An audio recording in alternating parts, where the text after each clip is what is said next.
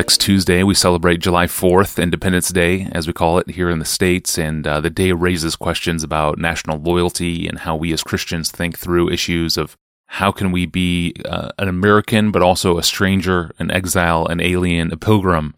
And uh, that was our topic, really, that we addressed back in episode number 378 in years past. This year, we're looking at the topic, but we're looking at the implications of it on the local church. And uh, last time on Wednesday, we talked about the place of patriotism in the local church, and we heard from a pastor, uh, listener to the podcast named Scott, who is uneasy about what he sees in the church that he inherited. In this situation, Pastor John, when a pastor has inherited a strongly patriotic church where the patriotism is expressed in Sunday gatherings, how should a pastor who agrees with what you said last time, what should the pastor do next in leading that church well? Well, in that previous podcast, on this question, I said that I've been in several patriotic services that seemed to me to be out of sync, out of proportion to the biblical realities relating to the kingdom of Christ and our radical allegiance to Him. And I suggested seven biblical principles that would inform how a church thinks about such services and constructs them but I'm very aware that it's one thing to know principles, and it's another thing to be part of a church that has a long tradition of services with extended focus on each of the military branches and corresponding songs and corresponding flags and marches and decorations in red, white, and blue. And I share Scott's discomfort Scott's the one who posed this question. Um, I share his discomfort with those services for reasons that I think are pretty obvious from the principles. But what do you do if if you have inherited such a church, if you're a pastor or an elder or just a member of the church? So here's my suggestions to to the pastors who are in these churches and feel like things have perhaps over time just gotten out of hand. Number one, patiently week in and week out preach Bible saturated, God centered, Christ exalting, man humbling sermons that by implication so elevate the Lordship of Christ over every detail of life with such majesty that little by little the church begins to absorb the mindset that our highest affections and our only absolute allegiance belongs to Jesus Christ, willingly, eagerly, joyfully, no regrets, no restraint. So don't make the lordship of Christ over all of life an issue only on a controversial weekend. Do it all the time. If you do this all the time, Within a few years, I think you won't be the only one who's feeling uncomfortable with those services. Number two, discuss your concerns with your trusted leaders of the church, your fellow elders, if you have elders or whoever until you get some of them on board with you, any change is probably going to be futile and maybe destructive.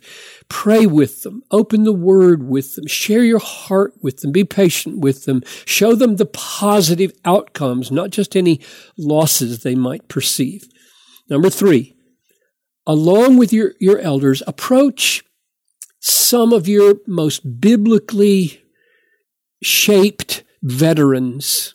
I'm talking military veterans in the church and share with them your, your love for them, your appreciation and your, um, value of their sacrifices and risks and let them see how you relate the kingdom of Christ to all of that and, uh, see if you can portray a vision for them that would capture their imagination of what it might look like in a more Christ exalting way and if you could get one or two of those folks advocating with you, you might be a long way towards winning the others as well.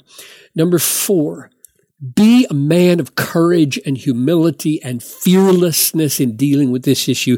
The last thing you want to communicate is that Christianity is somehow a wimpy religion that's afraid of risk, afraid of danger, afraid of sacrifice and death. And that's why it doesn't want to talk about the military. No, no, no. It is in fact exactly the opposite. One very practical demonstration of this might be that on one or two Sundays a year, you would choose to highlight missionaries, either alive or dead in the history of the church who have paid the supreme price, not to advance the American way, but to advance an even greater good, namely eternal salvation that comes in the kingdom of Christ. They too are worthy of our most focused gratitude. Number five, in whatever changes you pursue, show that there is gain and not just loss. When I came to Bethlehem, 1980, the American flag and the so-called Christian flag were in the sanctuary at the front on either side of the platform. Now, I never said a word about it for 10 years. I don't think. I could, I maybe did and don't remember, but as far as I can remember, they just sat there and I didn't say a word about that, though I felt, hmm, what does that mean? In the sanctuary, in the worshiping place, at the front, featured, foregrounded. Then we built a new sanctuary in 1990 and moved in in 91. And the issue was, will the flags be moved in there? And at that point, I led the charge. The elders agreed.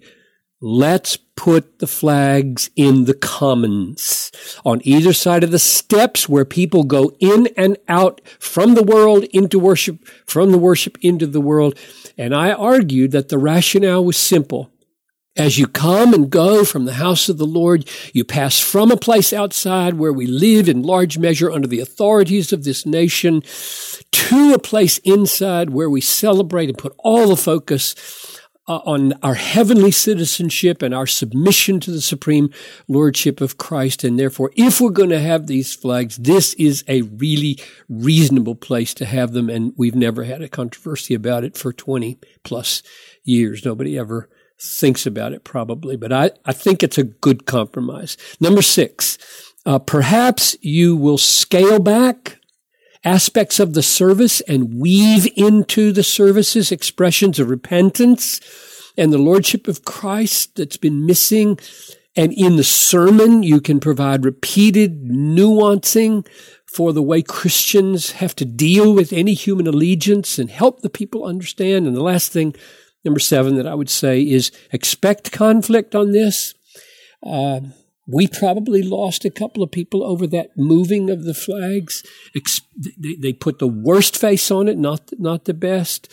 But after you've ministered for long enough, you win the trust of enough biblical people. Love them. The, the, folks that are unhappy, go after them. Tell them you care about them. You don't want to disrespect them.